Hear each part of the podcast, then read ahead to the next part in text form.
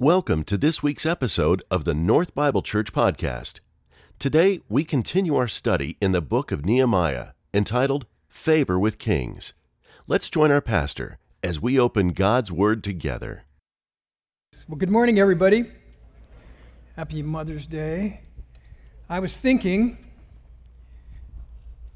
about the Mother's Day, and you know, it's a cruel trick they play on you. They lower the seat and then, of course, if you sit down, you look like a hobbit, right? So um, we'll fix that between. Uh, so I was thinking about my mom, who's been gone for about a year and a half. And uh, one of the things that really struck me uh, as I was thinking about her was uh, when we were kids, she would always have something made for us. You know, brownies, cookies, something seriously, you know, bad for you and, uh, uh, and milk. There was always milk at our house. In those days, you could buy the two and a half gallon thing with a spigot you pull out, and that worked for, you know, three boys and a daughter. And, and uh, so we would come home from practice, school, anytime we'd walk in the house, we knew there was always something to eat. And so we would grab whatever it was that she had, sit down at the table, and, you know, uh, if she didn't, you know, some again, if she didn't have a cup of coffee ready and sit down at the table with us, and it was one of those gotcha moments that I wasn't aware of back then, but she would have us right there at the table, and we're eating and drinking milk and uh, you know stuffing ourselves, and she's sitting there with that cup of coffee asking us questions about our day, and before we would realize that, we would just tell her everything that had gone on that day, and she had this little technique of getting all of that information out of us every day uh, by bribing us with food. And, uh, and, and I thought, what a, what a great deal, because what I carried with me was not so much uh, to demand FaceTime with our sons, but to try to create opportunities where we could talk. You know, riding to soccer practice, going someplace together, uh, you know, sitting together at night, uh, just the two of us you know, anything that we could do that would sort of create this, uh, re, you know, relax, be ourselves, and just have some time to talk. Because one of the hardest things, if you have sons, to do is, is to say, okay, we're going to talk now. And, seriously, you know, nah, we're not going to. You know, those one-word answers that you just, you know. Uh, but if you create those opportunities, and I learned that from my mom, and I've been practicing it ever since one of the other things I thought about this morning is the Hope House because, you know, it's appropriate we're talking about that, them this morning because, you know, there's teenage uh, moms that have no place to go. And literally, a girl will get herself from Phoenix to Show Low uh, to be able to get help, to be part of that. And so they draw girls from all over. And uh, uh if, if when we do these Hope House pickups, they put a banner on the wall of their building that says new arrivals from Scottsdale. And I find that completely embarrassing. That, would be a, it's, it's embarrassing to me that that would be a big deal. That they would think, oh, stuff from Scottsdale, you know, people that live in Scottsdale, think of all, you know, this is going to be great stuff. Uh, and so there's kind of two things for me in that, that, that um, one is that we're not all that great. Uh, just sorry to break the news to you. Uh, and this, the, the, but the, the second thing is let's be generous. And uh, here, here's what I know that um, they get a lot of clothes. If you have clothes, that's great. But you know, but to help these, you know, furniture, dishes. The other thing they love are books. So if you have books and you think, what am I going to do with these books? I have all these books, and now if you're like me, I've got them all digital, and what do you do? And so that books are great. Baby clothes, obviously, are a big deal. So, things that you can think about like that uh, can really help these young women as they're kind of putting their life uh, together. You know, you guys are always so generous. And, and I was reading an article recently by a sociologist, and he was complaining about the church.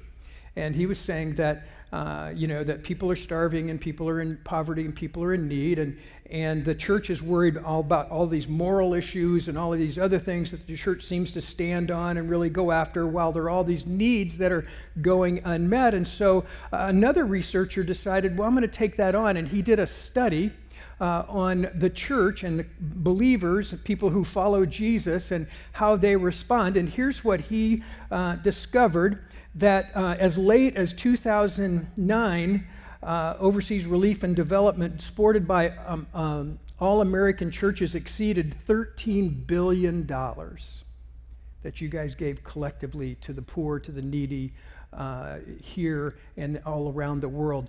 Uh, compare this.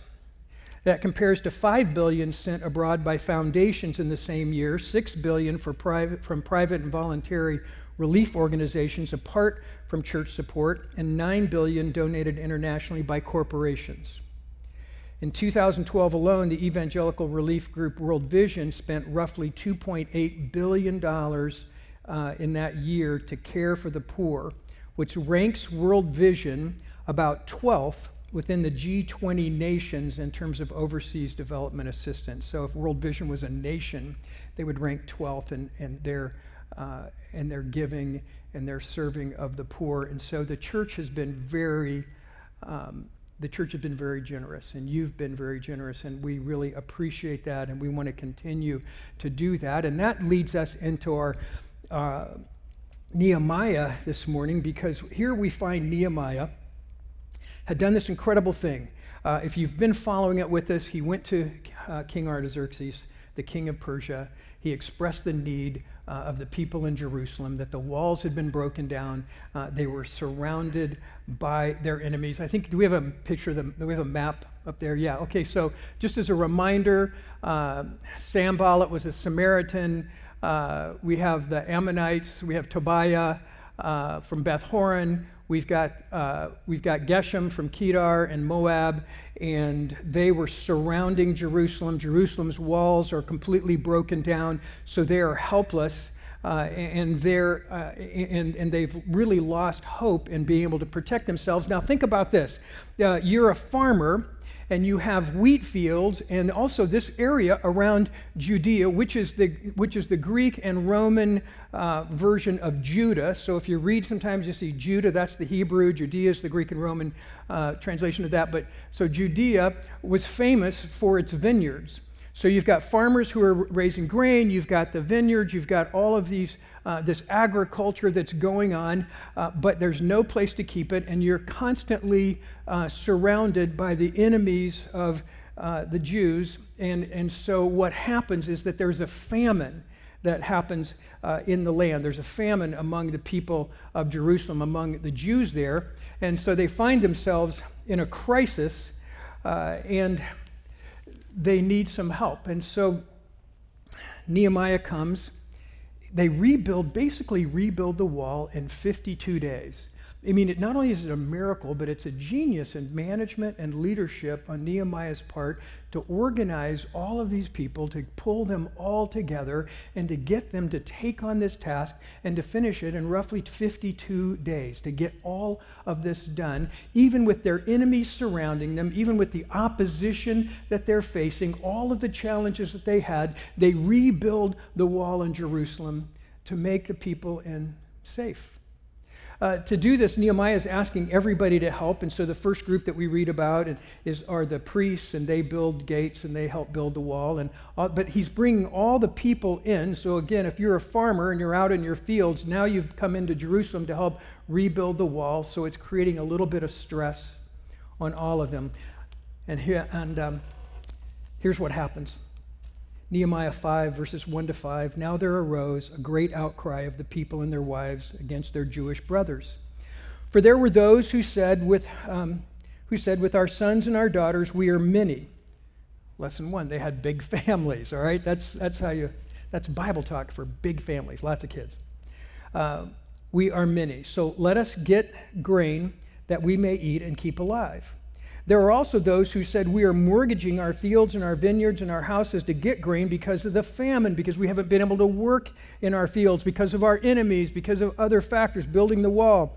And there were those who said that we have borrowed money uh, for the king's tax on our fields and our vineyards. So, the other thing that's going on, the other challenge that they had, not only were they surrounded by enemies, no longer no, uh, that they were, had a famine because they weren't able to work their fields, but also the king's taxes were so heavy, they were so excessive that they actually had to borrow money to pay their taxes. And there were those who said, We have borrowed money for the king's tax in our fields and our vineyards. Now our flesh, uh, now our flesh is wasting among us. They're starving to death. Our flesh is as the flesh of our brothers, our children as their children. We are forcing our sons and our daughters to be slaves. Some of our daughters have already been enslaved, but it is not in our power to help it, for other men have our fields and our vineyards. So here's the scene. Here's what's happening. They suddenly they cry out. The men and their wives, it says, they all come together and they go to Nehemiah with this great cry of distress. Nehemiah, this is all good. We love your wall, but we're starving to death that we haven't been able to work our fields. There's a famine. The enemy has surrounded us. They've kept us from doing the job that we need to do. And the king's taxes are so excessive, they're so high that we've had to borrow money. Uh, to pay our taxes. So we borrow money to ta- pay our taxes. We can't tend our fields. We're starving to death. We don't have any money. Our debt is growing. And finally, as a last result, we've sold our children to be servants.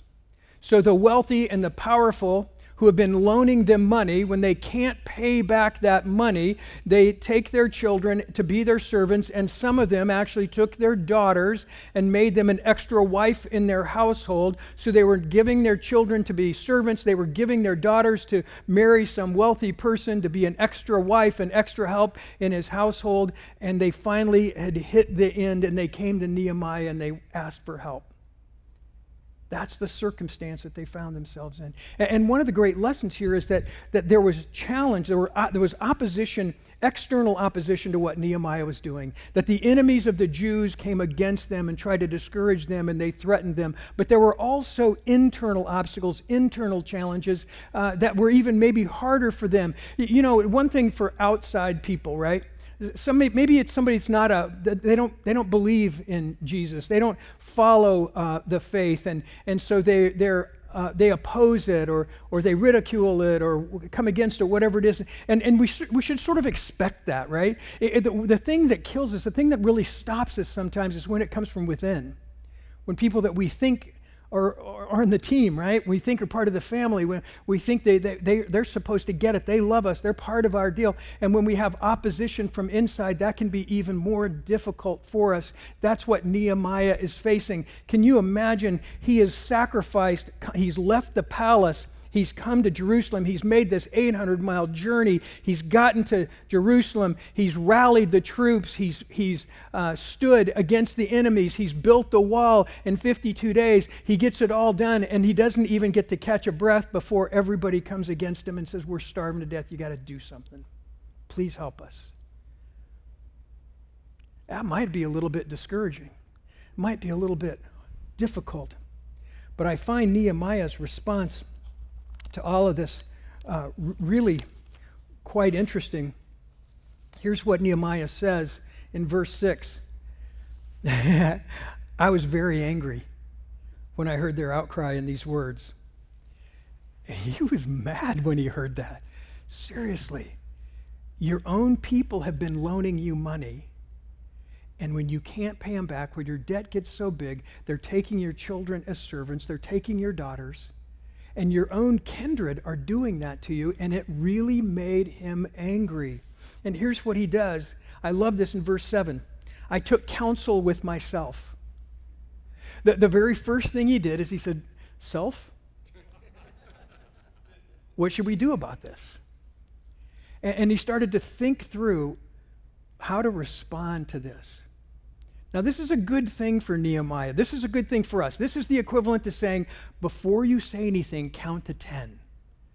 Uh, you know, th- this, this is saying, you know, before I lash out in my anger, before I respond to this, I'm going to take a few minutes and I'm going to think through all the implications. How did we get here? What's the best way to get around it? How can this not only, uh, can we not only fix this, but how can we make this a teachable moment for everybody involved?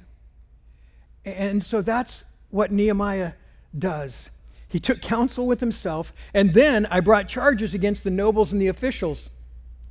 And I said to them, You're exacting interest, each from his brother. And then he says, And I held a great assembly against them and said to them, We are as far as we have able, uh, we are as far as we are able, have brought have bought back our Jewish brothers who have been sold to the nations, but you even sell your brothers that they may be sold to us. Here's what he's saying that, that we have been in exile and we have spent money to buy people back, that we have brought people home who have been in Babylon, who have been in Persia. We've brought them back to Jerusalem, and now you're selling them off again. Now you're sending them back into slavery, back uh, in, into being servants. You're doing the very thing that we just brought them back for that we saved them for, that we redeemed them for. And now you're doing that very thing. Look at yourselves. What have you become? What's happened? Because here, here's the truth there was, there's really no middle class in Jerusalem. There are the wealthy and the powerful, and then there are the poor. And the, the poor can't pay their taxes, so they have to borrow the money uh, from the wealthy the wealthy, uh, the debt, the interest rate's exorbitant. They get so deeply in debt that they can't make their payments and they have to sell their children and to be, become servants. And so this cycle is going on, and it's getting deeper and deeper and deeper until uh, Nehemiah steps in. Uh, and, and here's what he says again. So, as far as we're able, we have bought back our Jewish brothers, is verse 8 who have been sold to the nations, but uh, you even sell your brothers that they may be sold to us. And listen to this they were silent and could not find a word to say. they were guilty. And they, they didn't have anything to say. They couldn't, they, they, they couldn't come back. They, they couldn't argue with Nehemiah because everything that he said was true. That's what had been going on. That's what they had been doing. They didn't have a word to say. In verse 9, so I said, the thing that you are doing is not uh, good. Ought you not walk in the fear of our God to prevent the taunts of the nations, our enemies? Moreover, I and my brother and my servants are lending them money and grain. Let us abandon this exacting of interest. Return to them this very day their fields, their vineyards, their olive orchards, and their houses, and the percentage of money, grain, wine, and oil that you have been exacting from them. And then they said, We will restore these things and require nothing from them. We will do as you say. And I called the priests, and I made them swear to do as they had promised. And I also shook out the fold of my garment and said, So may God shake out every man from his house and from his labor who does not keep this promise so may he be shaken out and emptied. So let me just take a second. So here's what Nehemiah says to him. First, he points them to God. First, he, he reminds them of who they are, who they belong to. He says that we live under the promise of God, that we live under the goodness and the blessing of God. And there is no way that when we live under the goodness and under the blessing of God, that we should put other people uh, in a different category, that we should treat other people different, that we are blessed so that we can pass that blessing on to other people. Remember who you are. Leviticus 25 had a whole list of things of how you treat people who get into debt. And one of the things that Leviticus 25 teaches us is that every seven years there was a sabbatical year when you would forgive people's debt. And, and, these guys were loaning money and exacting this great interest, creating this debt, taking over their land, taking over their vineyards, taking over their homes, uh, putting their children into service, all of these things. And Nehemiah says that's got to stop because that doesn't honor God. And when we want to think about what it means to be generous, when we want to think about what it means to, to live our lives in this culture, the very first thing that we ought to think about is, is, what, is what I'm doing honoring to God? Am I honoring him? The second thing that Nehemiah pointed out is that not only did they not honor God, but they didn't obey the scripture. That God had given them a formula, God had given them uh, a purpose, God had given them the rules of how to help people, how to manage that, how to do all of those things. And Nehemiah said, We're not even obeying the scripture. So we honor God in our lives and we obey the scripture. We do those two things first. Well, he continues on. Uh, you know, and again, this had to be hard for Nehemiah because uh, Uh, he needed the wealthy and the powerful to finish the work that he had in Jerusalem but he wanted it done in a way that honored God. What's this going to look like when we're finished? Are we going to leave this trail of broken people uh, behind us, but so, so, just so we can say that we built the wall? That's not what God did because the wall, uh, it wasn't about building the wall. Nehemiah wasn't building the wall so that he could look back on his life and say, I built that wall. Look what I've done. He didn't ask anybody to put a plaque on the main gate and say, Nehemiah's wall. He wasn't looking for any of that, but he saw Jerusalem as the place that God God had called his people to live, the place that God's presence was said to dwell. The temple was the holy place for all of the Jews. And he said, This is how we honor God. This is how we're reminded of who we are, why we're here. And, it would, and God would have us to restore the temple, rebuild the wall, bring safety to his people, make this a safe place for all of his people to come, to be together. And that's what this is about. It's about God's promise. It's about God's law. It's about what God would have for us. That's what motivated Nehemiah. Eh, but it's easy to get those mixed up, isn't it? Um, there's this old saying that I've used a lot. You know, you you you um, you serve God. It looks good to serve God. You're serving yourself, right? Uh, th- that's the slippery, proverbial slippery slope. That we serve God, we want to honor God. Uh, then everybody says, "Way to go." And we realize it looks really good to serve God. And before we know it, we're just serving ourselves because we're just doing it for the applause. We're just doing it for the recognition. We're doing it for all of those people who say, way to go. And we miss the whole point of why we started it in the first place was to honor God, was to serve Him, was because He deserves the honor. He, he deserves our praise. So another interesting thing that Nehemiah said here is that uh, he said, we, we uh, he made them promise to, to do what was right. Uh, and then he called the priests in. And he said, Now I want you to swear in front of the priests. I want you to make this covenant in front of the priests. because I, I know you're embarrassed and, and I know you're going to say yes right now, but we're going to build in some accountability here. And uh, so it's not that I don't trust you, but I want you to say this in front of the men of God. I want you to say this in front of the priests because you're not making a promise to me. You're not making a commitment to me. You're making a commitment to the God of the universe, the God who created you, the God who restored you. And one of the things that we forget often is that when we set out to do something, when we say that we're going to do something, we say that we're going to serve, that, yeah, we're telling somebody that we're going to help, but we're really making a commitment to God. We're really saying that part of how I honor God is to, is to serve you. You know when I meet with young couples and I talk to them about their vows and I talk to them about their wedding ceremony. One of the things that I always tell them is that you're, yeah, you're making promises to each other, but you're making vows before your God. You're saying before God and your family that we're going we're to love each other. We're going to care for each other. This is what it means to make a vow, and it begins with our commitment to God, and then we make our promises to each other. So so Nehemiah said, "It's not that I don't trust you, but I'm bringing in the priests." That's what we're going to do.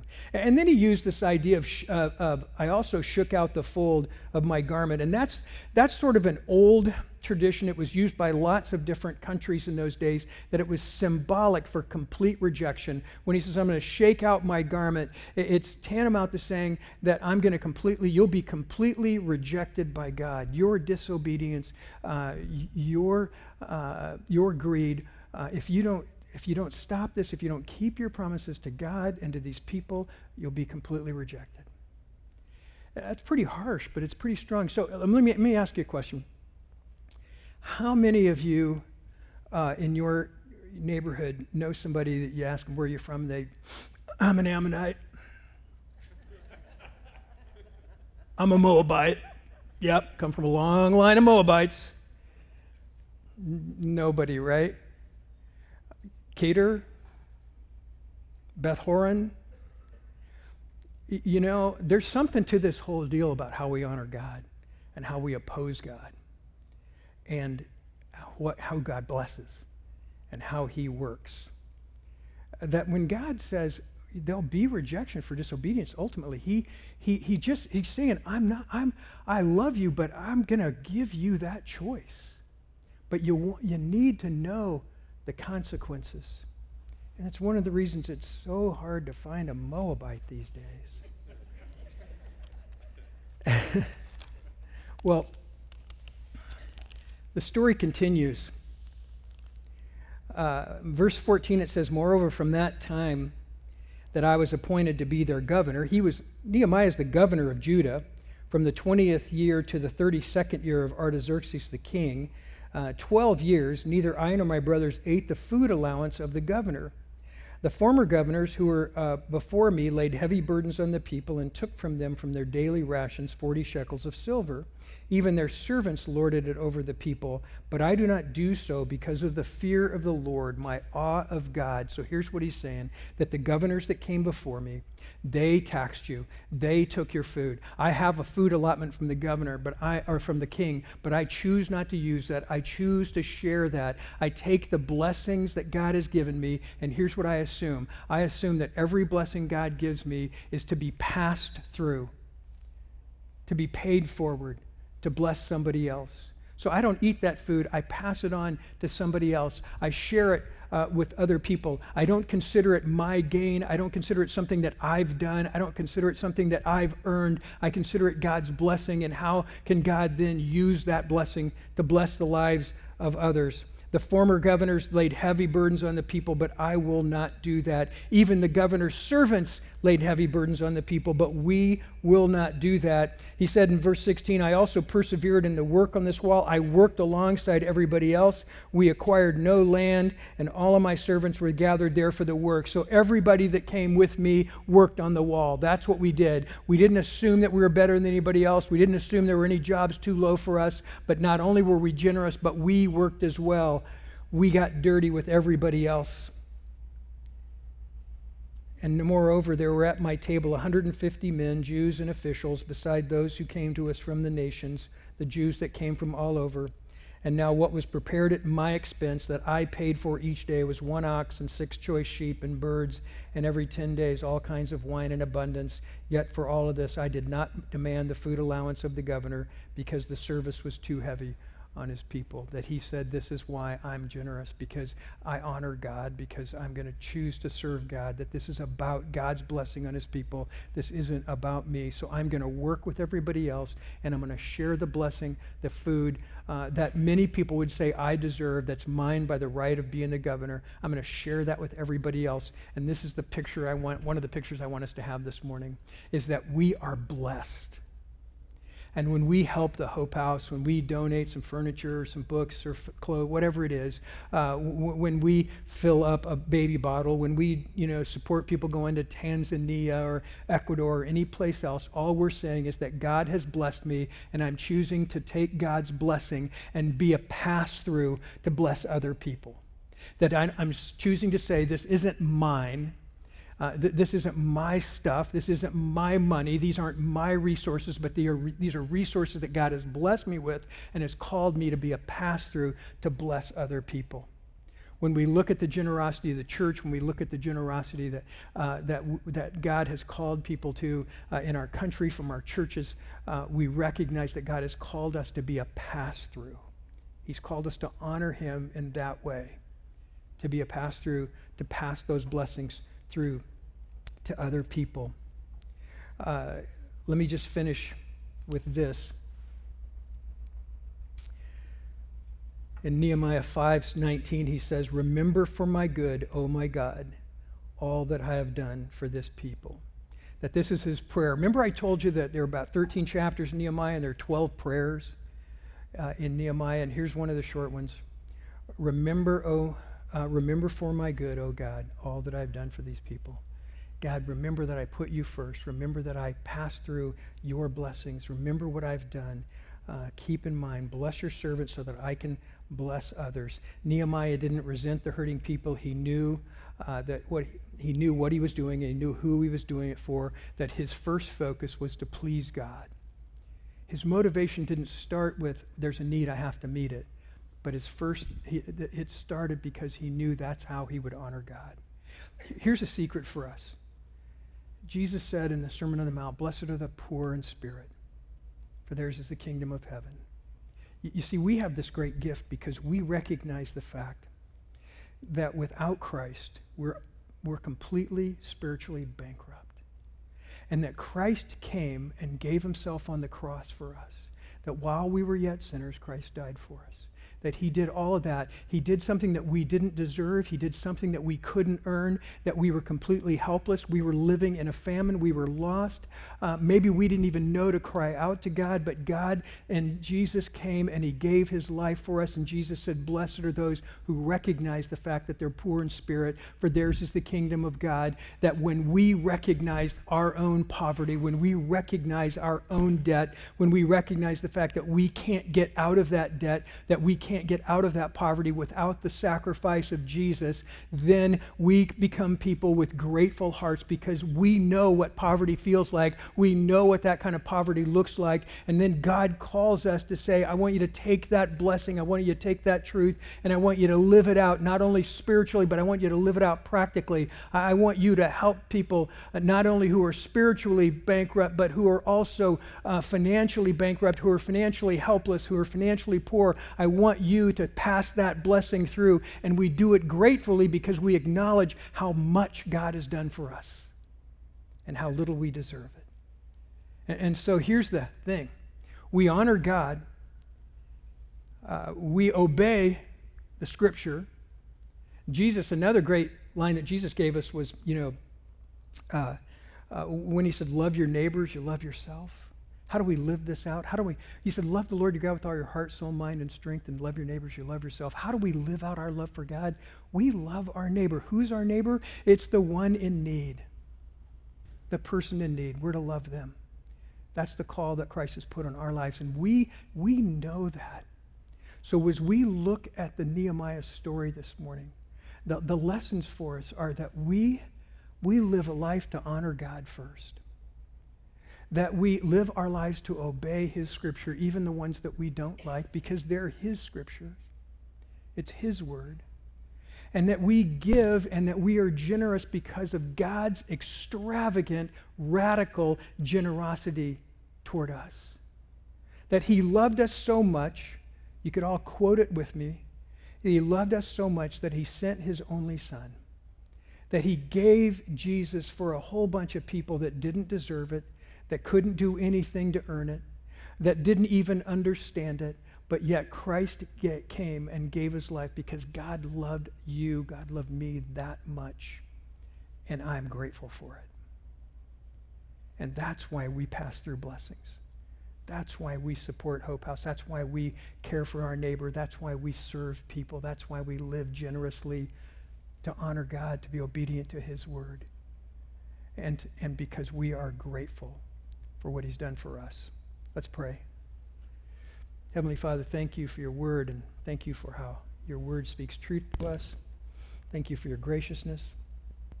Lord, uh, ask that you would challenge us in our hearts, Lord, that how, how are we living our life? What does this look like in our own lives? Are we grateful people, Lord, or do we feel like uh, this is all ours and no one else's, or you know, whatever the emotions are, Lord?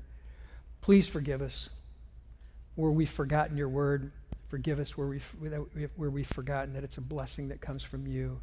Um, please forgive us when we forget that, that we're only here because of your love for us, because of your, the gift of Jesus toward us. So, Lord, we thank you for that. Uh, we receive your blessing, we receive your love, that we might pass that on to other people. In Jesus' name, amen. In just a moment, We'll rejoin our pastor for today's closing thoughts. But first, we wanted to thank you for tuning in for our continuing study in the book of Nehemiah. North Bible Church is located in Scottsdale, Arizona, and exists to equip all generations to love God, love one another, and love the world. For more information about North, please visit our website at northbiblechurch.com. Now, let's rejoin our pastor for today's closing thoughts. Here, here's my prayer simply that God would speak to us this week and tell us what it is that He wants us to lay down. Uh, lay down for Him. What is it that we're holding on to? What is it God would call us to do, that God would uh, challenge us to, to do so that we can pass on His blessings uh, to the people around us? I love you guys. Have a great Mother's Day. God bless.